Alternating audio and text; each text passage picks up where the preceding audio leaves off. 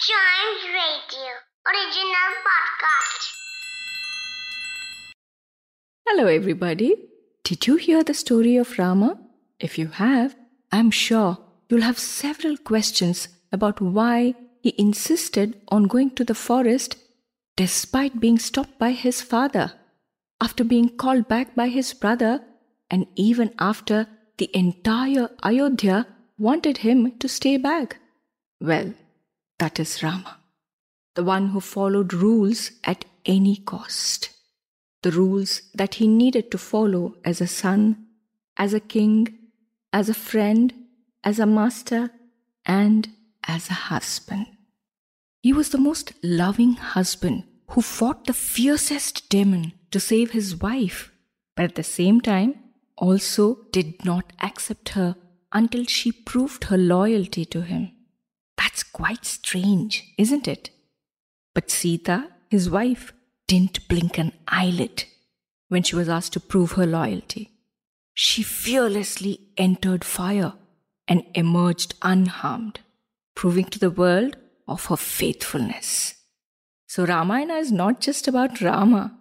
Sometimes it's also called Sita Charitam. For without Sita, there can be no Ramayana.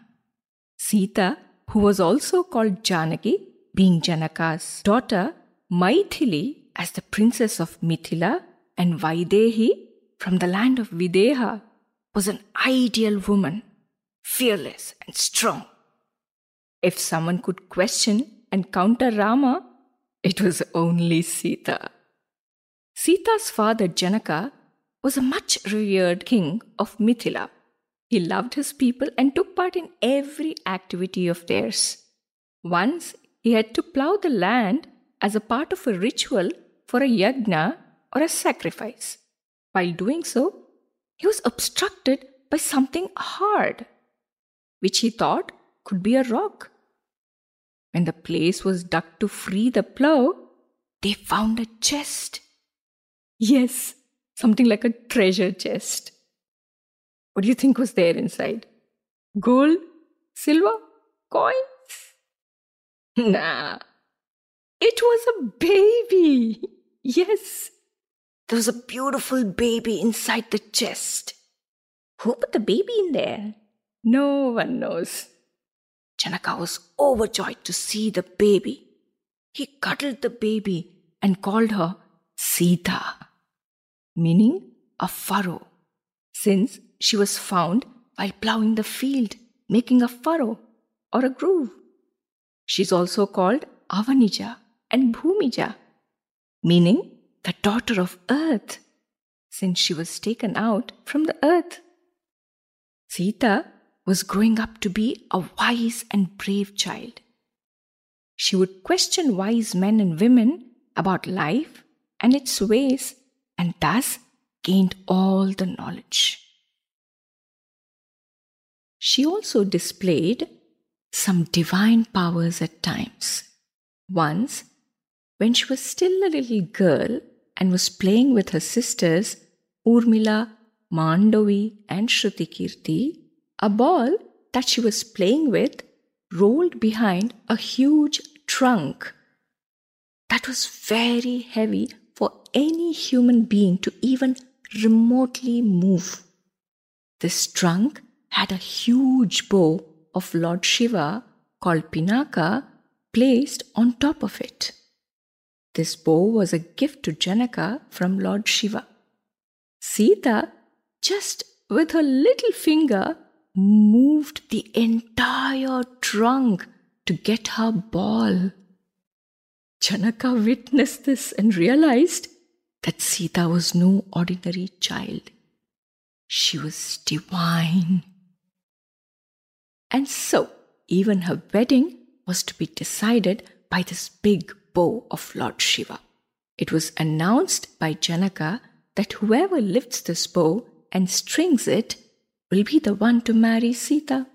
Who else but Prince Rama could break this mighty bow? He was the prince who had the fame of destroying the fierce demoness Tataka and reviving Ahalya, sage Gautama's wife, from her curse entire Mithila was eagerly waiting for him.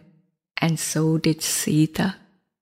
She married Rama after he broke the bow and left with him to Ayodhya. Her sisters also married Rama's three brothers.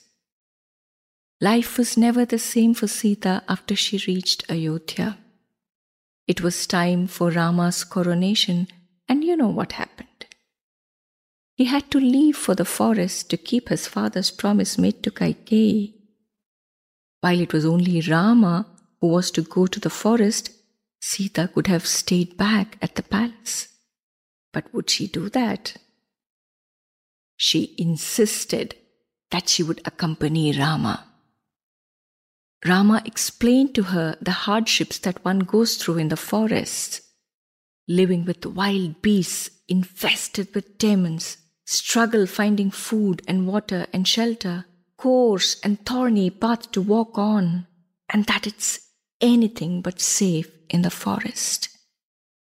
Sita, being who she was, fearless and determined, reminded Rama about her duties towards him as a wife, as a partner in his life. She couldn't choose to stay in luxuries without him. She would follow her husband no matter what. What then? Rama had to heed to her strong resolve, and she went along unknown to her what lay ahead. Sita left the luxuries of life for the love she had for Rama to adhere to her duties as a wife and to stand by her rights as a woman. In the forest, Sita met with the wives of several sages who gave her many insights into life and shared their experiences with her. They lived and moved happily around the forest and reached a place called Panchavati, a beautiful forest on the banks of river Godavari. The place was known for notorious demons, not to leave out demonesses or the Rakshasis. One day, as Rama, Sita, and Lakshmana were busy with their chores in their kutira or the hermitage, a demoness called Shurpanaka, loitering around the place, happened to see Rama and was immediately attracted to him. She approached him and urged him to marry her. Rama refused, saying he was already married and Sita, who was around there, was his wife. Shurpanaka, unable to accept this rejection, in a rage attacked Sita. Lakshmana swiftly pulled out his sword and cut off her nose. Screaming and wailing, Shurpanaka left the place. Clearly, this was not a nice thing to happen. The three of them could sense some big trouble approaching since they learnt that Shurpanaka was the sister of Ravana, a fierce Rakshasa whom even the gods feared.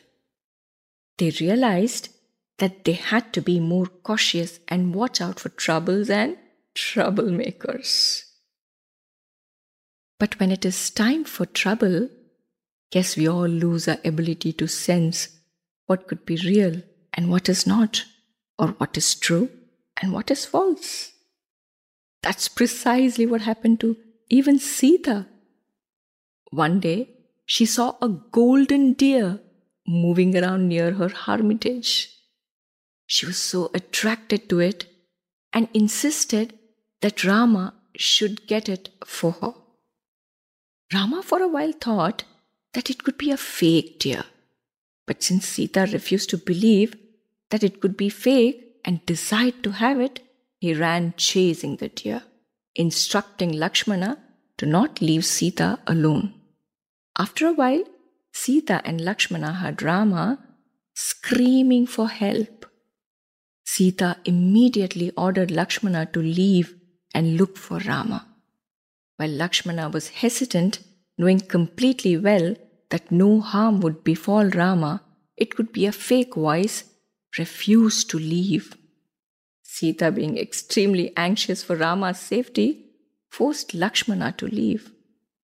Lakshmana had no choice but, before leaving, he drew a protective line around the hermitage and requested Sita not to cross it to be safe. Sita agreed. While Lakshmana also was gone, a sage arrived at the entrance of their hermitage and called for bhiksha or alms, as they usually do in the forests. Sita brought some offerings and was about to hand them over to the sage from within the protective line. But the sage refused in anger, saying he wouldn't accept anything that is offered without trust. He also said that he would leave the place without accepting her offer, which would be a dishonor for her family. Sita would never let her family down for anything, even if it meant to set herself against great danger she crossed the line. And you know what happened? The sage was none other than the fierce demon, Ravana.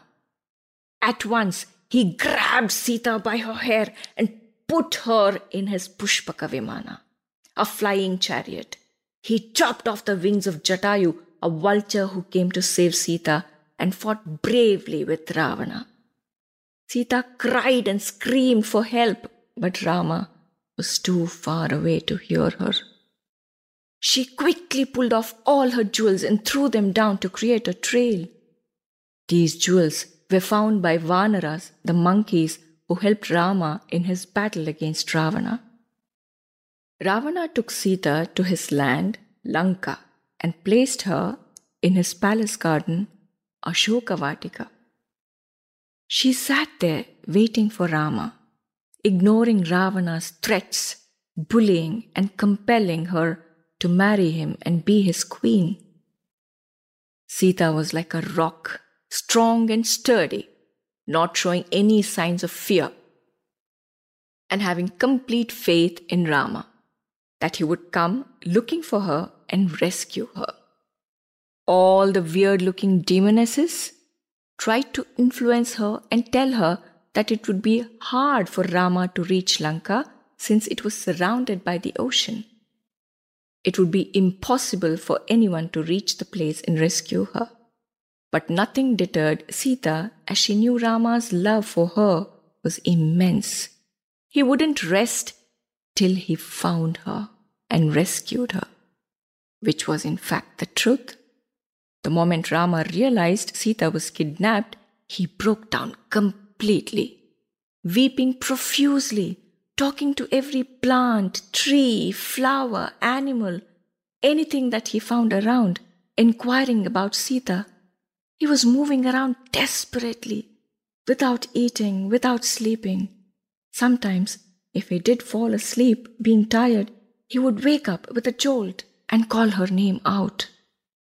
Lakshmana couldn't bear to see his brother's plight. Sita, on the other hand, living in Ashokavatika, sleeping on the ground, with maligned clothes, not eating, not drinking, praying every second for Rama's safety and his arrival, protecting herself from the taunts and torturous words of the demonesses and the threats by Ravana, just about managed to stay alive. One day, when she couldn't bear the sorrow any more, she was wondering how long she would survive such a life. Hanuman arrived and spoke to her about Rama's safety, his friendship with Sugriva, and that they would soon be in Lanka to save her.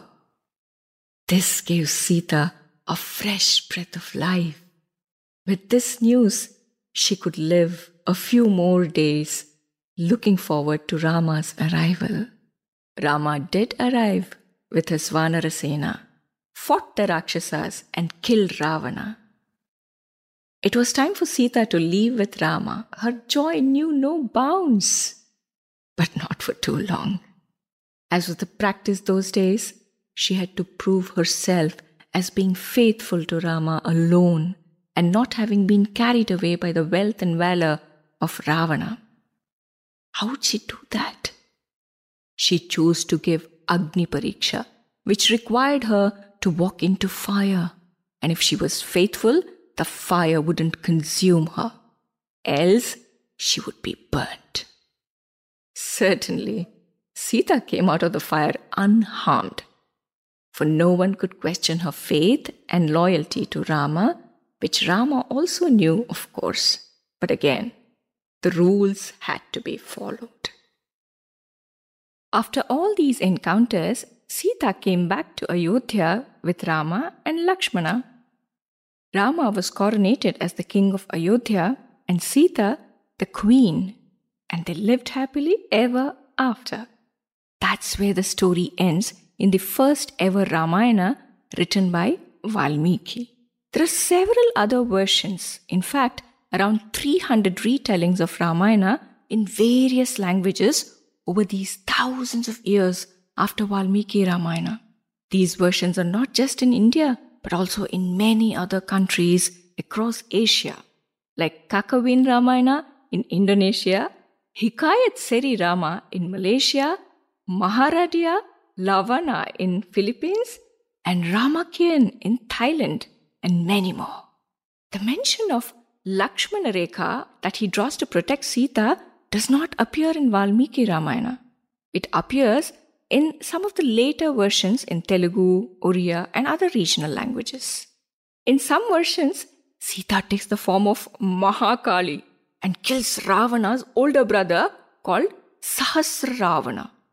There is also Uttara Ramayana, wherein it is said that Rama sends Sita to the forest after a few months of their return to Ayodhya, since he was informed by his spies that some people were not happy about having Sita as their queen because she lived in Ravana's palace alone.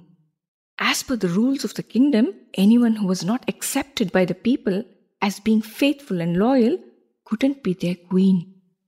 The kings of Sun dynasty, to which Rama belonged, always put their kingdom, its people, and its welfare before their own. Rama also chooses to do that.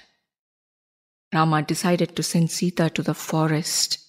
Sita, being left alone in the forest, is saved by sage Valmiki. She gives birth to her twin boys, Lava and Kusha, in the ashram. Sage Valmiki teaches them the entire story of Rama, which they sing on the streets of Ayodhya. Having heard their songs, Rama calls them over to the palace and recognizes them as his sons. Thereafter, he requests Sita to come back to the palace. Sita comes to the palace with sage Valmiki, but does not choose to stay there as the queen, but enters the earth from where she came. While this is the most popular version of the story, there are many other stories that you can read or watch these days. Do read some of these versions and let me know how you like them. Until then, bye bye.